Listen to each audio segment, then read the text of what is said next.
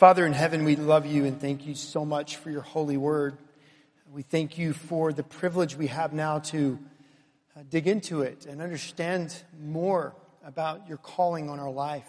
Please bless our time together as we unpack these scriptures, that you would, even in this very moment, transform us and give us new ways of thinking correctly about work and about the call that you've given us as your people to be ambassadors throughout this world. We pray in Jesus' name.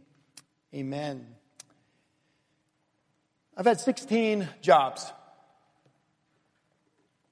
That may sound like a lot, but I started when I was in second grade. My dad, five children, uh, very much believed that we should be earning a buck, learning to work early. Lawns, that was the job that lasted until I was 15 when I went and got my first paycheck from a company.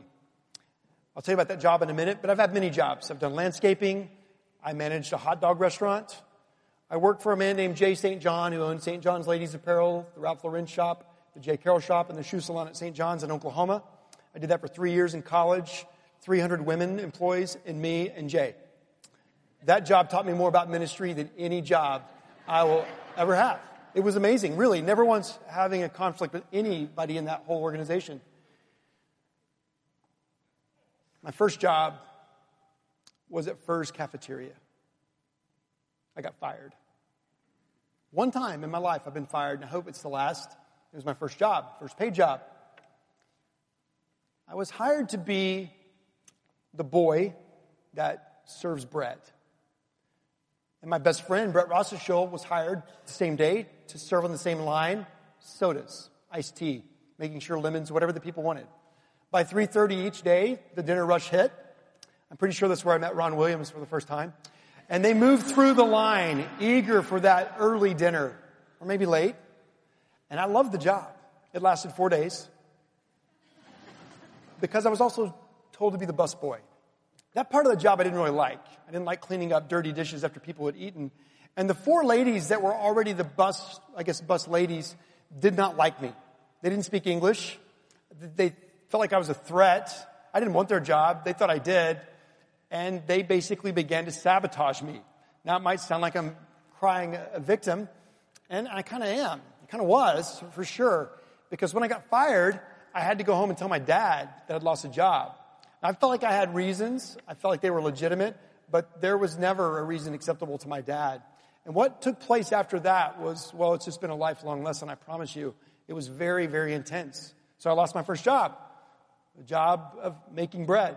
So I no longer had any dough. I was not able to work until that summer, where I worked for Whitewater, a wonderful amusement park, so to speak. Most summers, I had three or four jobs. That's just the way it worked hard work ethic in my family, and I'm very, very grateful for that. But I learned early on that work is hard and that most people hate it. If they don't hate it, if they found their sweet spot, they would all admit, we would all admit, there's still parts of the job you don't like. I love my job right now, but there are parts of my job that are hard. There, there really are. Things that I'm not very good at, things that I just don't want to do, but I have to do anyway. We all have those. And the reason work is hard is because of the curse. And so this morning, what I want to do is talk about how God, because He's about redeeming everything, how God is rescuing work, but also using us to rescue people where we work. That's really what I want to focus on. God is rescuing work, and He's rescuing people through our work. And I want to do it by looking at three things. First, we need to understand biblically what work really is. Secondly, I want to talk about the character of our work. And lastly, I want to talk about what you wear to work. I think you'll find it interesting. Understanding work. I'm not sure if you've ever thought about this, but work in God's great design was part of paradise. Work is not a result of the fall. The curse of work is. But work is part of paradise. In the passages that we are reading, we see that God put Adam in the garden in verse 215 of Genesis to work it and to keep it. And God, after creating everything, said after each day, It is good. It is good. It is good. Genesis records the account of God's work, God's creation, and it's good. He only says there's one thing that is not good. Did you see it? It is not good that the man should be alone. 218. I will make him, and think about all the words that God could use to describe the woman. He says, I will make him a helper fit for him. God saw that it was not good for Adam to be alone. He created this woman to be a helper, to help him in the God given call of work, which was part of paradise. God loves work. God loves for us to work. He gave us the gift of work, the joy of serving Him and, and overseeing this creation that He put in our control to, to nurture and care, obviously, as He is the one completely in control. As we understand work, we need to know that work was part of paradise. And work is something that God loves, and work is something that matters. All of our work matters. And that's an important thing to talk about for a moment, because many Christians have a very uh, incorrect view of work, especially in this way. If I ask you right now to talk to the person next to you, and I say, here's the question I want you to ask and answer, what is the Lord's work? If I simply had you turn to one another and say, what is the Lord's work? I wonder what you would say what would come to your mind? My guess is that many of you would say, well, the Lord's work is missionary work, being a pastor, what Mark and Chad and Bill and others are doing, the guys you're going to be praying for next week at four o'clock right here. That's God's work. And that's the wrong answer. It's part of God's work. It's part of the Lord's work. But the Lord's work is also you going to wherever He's called you putting together spreadsheets, making proposals, managing staff, working under a staff. It is managing people's lives through finances. It's, it's doing a whole host of things, so many jobs represented here, including being a mom and being a dad and being a grandmother and a grandfather. It's all the Lord's work.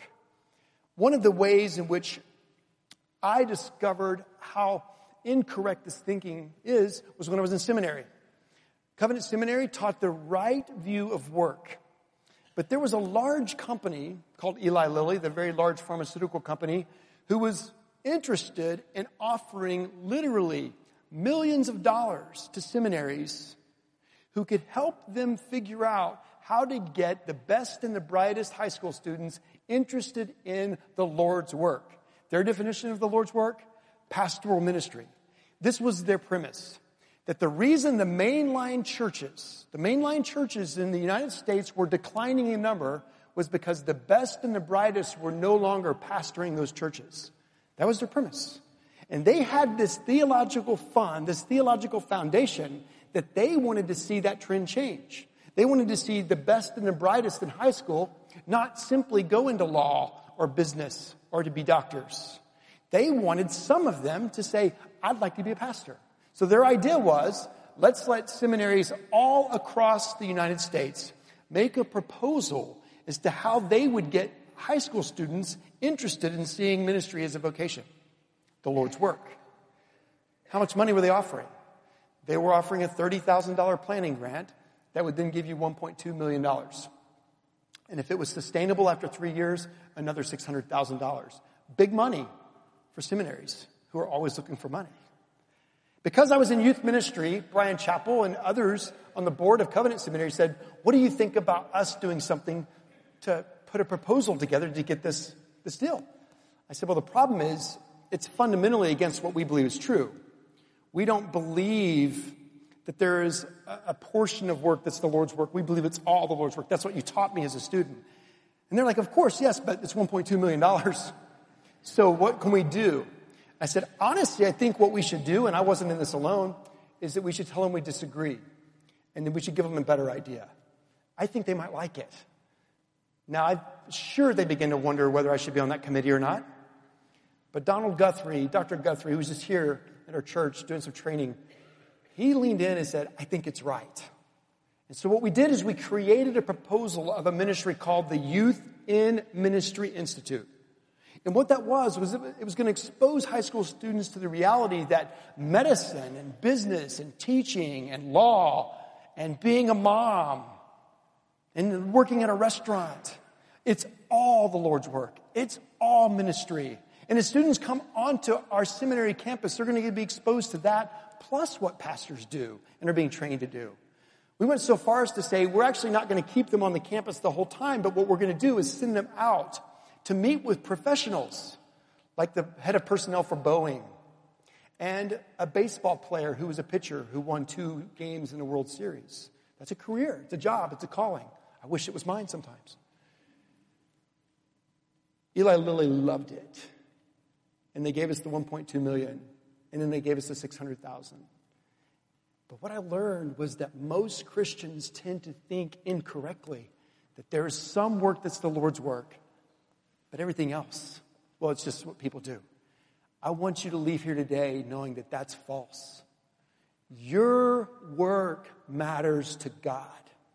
Whatever it is He's called you to do in life right now, whether it's sales or management, whether it's cleaning or creating, your work matters to God because God made work as part of paradise. Now, your work is hard, just like my work is hard. Some days are better than others. Some seasons are better than others. But wherever He has called you to be, He is seeking to rescue work and He's seeking to rescue people through us, through our work. And how does He do it? Well, first, as I mentioned, it's understanding work, that God, God says work matters. It's also understanding the curse. Because of Adam and Eve's disobedience to God, the Lord did bring about a curse. In 317, the Lord said, Cursed is the ground because of you. In pain you shall eat of it all the days of your life. Thorns and thistles that shall bring forth for you. And then in 319, by the sweat of your face, you shall eat bread. This is important.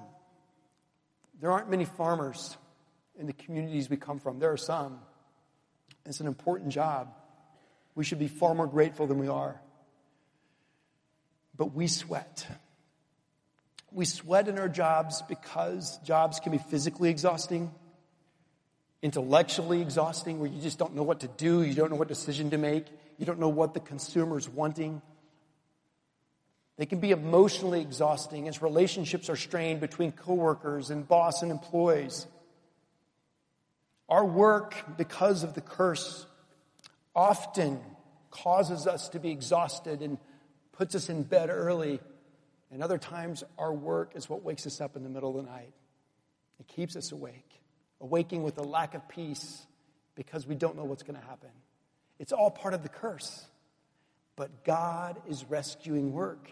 And God is rescuing people through our work. But how? The next two points. First, I want to talk about character. What is the character of your work wherever you work? What is it? How would people describe the kind of work you do? Now, here I'm actually talking about performance and production. It matters to God. Whatever the Lord has called you to do, by His grace and for His glory, you must, as a Christian, do the best you can do with what you have been given. Now, you may not have been given the same level of talent as a coworker. You may not get promoted because someone actually is better than you at that job. God is not offended by that. God wants us to do the best with what He's given us. I play the guitar. Did you know that? I will never play before you and sing like Paul did. Or I'll be fired from this job. I can't do that. I can play in my living room by myself to an audience of six, but I can't do that. Different gifts. But what God wants is us to use the God given gifts that He's given us, His gifts for us, for His glory and by His grace. If that's filing, organizing, managing, selling, buying, thinking, creating, constructing. He wants us to do the very best we can with the gifts that He has given us. Our performance and our production as Christians matters. Why? Because people notice beautiful work. People notice hard work. Sometimes you're not going to be in the sweet spot. You're going to be in a difficult spot, but your work matters to God. But there's another part of character I want to talk about too. And that is the character of our person. Who are we? It's not just about performance and production alone. It's about the people we are. How would your coworkers describe you when the rest of the workforce that you're in is stressed out? How would your coworkers describe you when gossip begins to form around the water fountain? How would your workers describe you to your face, and how would they describe you to someone else when you weren't listening? As a Christian, is there an answer to how they should be describing us? And the answer is yes. One of those answers is found in Colossians 3. Look back in your bulletin or turn there in your Bible to that section. I want to read this again. Paul says, put on. That's literally a, a, an image of clothing, getting dressed. He says, put on compassionate hearts, kindness, humility, meekness, and patience bearing with one another, and if one has a complaint against another, forgiving each other, as the Lord has forgiven you, so you must also forgive. Above all these, put on love, which binds everything together in perfect harmony. Okay, listen to this description compassionate, kind, humble, meek, patient, forbearing, loving. Who doesn't want to work with a person like that? And there are people out there that are dishonoring, and they don't. But I'm not talking about them. The majority of the people in the workforce, Christian or not, would love to work with people like this. These are the kind of employees you would want to hire. These are the kind of employees you would like to work next to. Assigned to a project, you want to work with people who forgive, people who love, people who are humble, even when they receive great praise. Christians, this is what our life in the workforce should look like. It's what our life should look like at home, too. Why? Because God is rescuing work and He's rescuing people through our work. And when we live like this, guess what? People notice. Therefore, if anyone is in Christ, He's a new creation. The old is gone, the new has come. We are new creatures in Jesus. And the light of Jesus shines through us so people take note because the character, the characteristics listed here are beautiful. But in order to understand this, we have to talk about our wardrobe. Understanding work, character in your work, your character in your work, and now our wardrobe. What do you wear? Here's why. In this congregation, there are people who wear white collars and blue collars. There are people who this week will put on an apron. there are people who will put on gloves. There are people who wear a helmet. And there are those who wear a suit. All throughout this body of 5,000 plus members, there are people in all sorts of work. And every one of them has a wardrobe that they wear to work. Like I said, some will dress and put on a tie every day. Others will never put a tie in. Some will wear pantsuits. Others will wear shorts. People will wear all sorts of things to work. But as Christians, there is a wardrobe that we must wear constantly. It is the wardrobe that I left out as I mentioned this part of Colossians 3. I'm not sure if you saw it or not, but in verse 12, Paul says, Put on then and he gives the list of these great descriptions of the fruitful life compassion, love, humility, meekness, forgiveness. But you know what I didn't read? I didn't read about the identity. The identity part I left out is the most important part of this wardrobe. Look with me at Colossians 3:12 again. Put on then as God's chosen ones, holy and beloved Paul didn't say, as I read it, put on compassionate hearts. Put on meekness, put on humility, put on forgiveness, put on patience, put on love. He didn't. He said, put on as God's holy ones, chosen and beloved. Now, this is why it's important. There's no other part of the world's identity that has more significance on a person's life than their work. You meet a new person, how long is it before you say, What do you do? Not who are you, what do you do? Your work and what you do define so much about your life. As Christians, work is never to be our primary identity. Our primary identity is that we are His holy ones, chosen and beloved.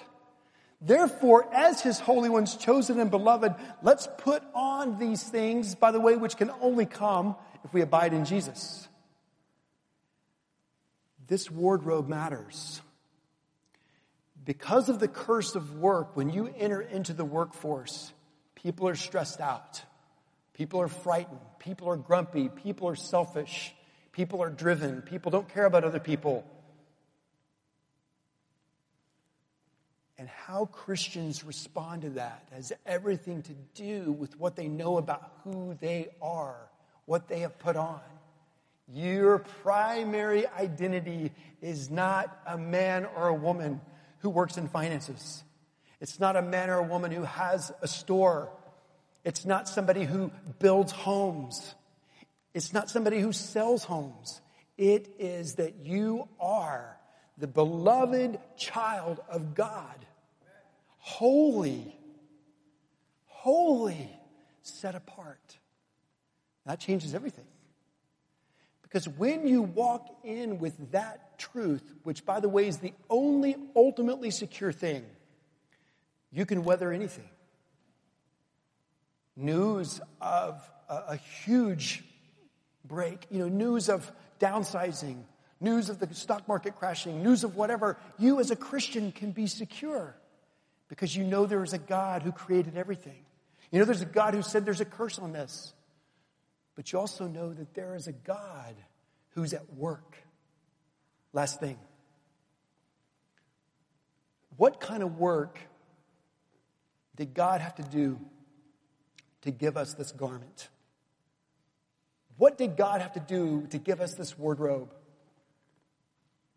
The wardrobe is Jesus. And in Genesis 3, verse 21, the Lord said, the Lord God made for Adam and for his wife garments of skin and clothed them. In order for Adam and Eve's nakedness and shame and guilt and fear and rebellion to be covered, the leaves wouldn't take, we wouldn't do it. Blood had to be shed, an animal killed, the skins ripped apart and made into coverings for their nakedness. That foreshadows the one to come, Jesus Christ, who would do the work that was necessary for God's people to be covered in the wardrobe of Christ. And what was that work like? In the garden, there was sweat on Jesus' face, and the sweat was blood. It was really blood. It's not a metaphor. The capillaries under his skin burst so great because of the work that the Father had called him to do. The work was so hard that Jesus said to the Father, Father, if you are willing, take this cup from me. Yet not my will be done, but your will be done.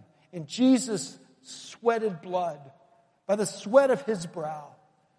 The crown of thorns pressed hard against his skull blood running down on his brow, his face beaten beyond recognition. Our Savior goes through with his work. And on the cross, he cries out, My God, my God, why have you forsaken me? And then in the end, he cries out, It is finished. What needs to be done that your people, our people, may be redeemed, may be rescued. It is finished. I have become the wardrobe by becoming the sin. And then Jesus Christ, three days later, is raised from the dead. And now he reigns as our king. He's reigning as our king. To him be the glory. He has accomplished the work and is waiting for the Father to send him to this place. And when he comes, every knee will bow and tongue confess that Jesus Christ is Lord. But those who have not yet gone to heaven, who are still in Christ, they're covered in his garment and they're safe. Safe. Secure. And the Lord is not done saving his people. And I believe there's people that he's going to save in the places where you work. He's rescuing work. And he's going to rescue people, I believe, through your work. And it's because they're going to see in you your understanding of work. They're going to see in you the character of your work and your character in work. But more importantly, they will see what you wear to work that you're wearing Jesus. And there is a security in that that is changing everything about your life. Lord Jesus Christ, in your name we bring our praise and we thank you for accomplishing the work that we could never accomplish. We thank you, Father, that our salvation is not based upon our performance or our production, but solely upon the one and only one who could do what he did our perfect Savior, Jesus. And so, Lord, as we now close our service with a song to you and the Son and the Holy Spirit, would you lift our voices with joy? And would you give us gratitude for the work that you've given us? And would you help us, O oh Lord, by your grace and for your glory, to be witnesses of those hidden in Christ, that the world might see who we are in Jesus and the life that we have in you life that will last for all eternity. This we pray in Jesus' name. Amen.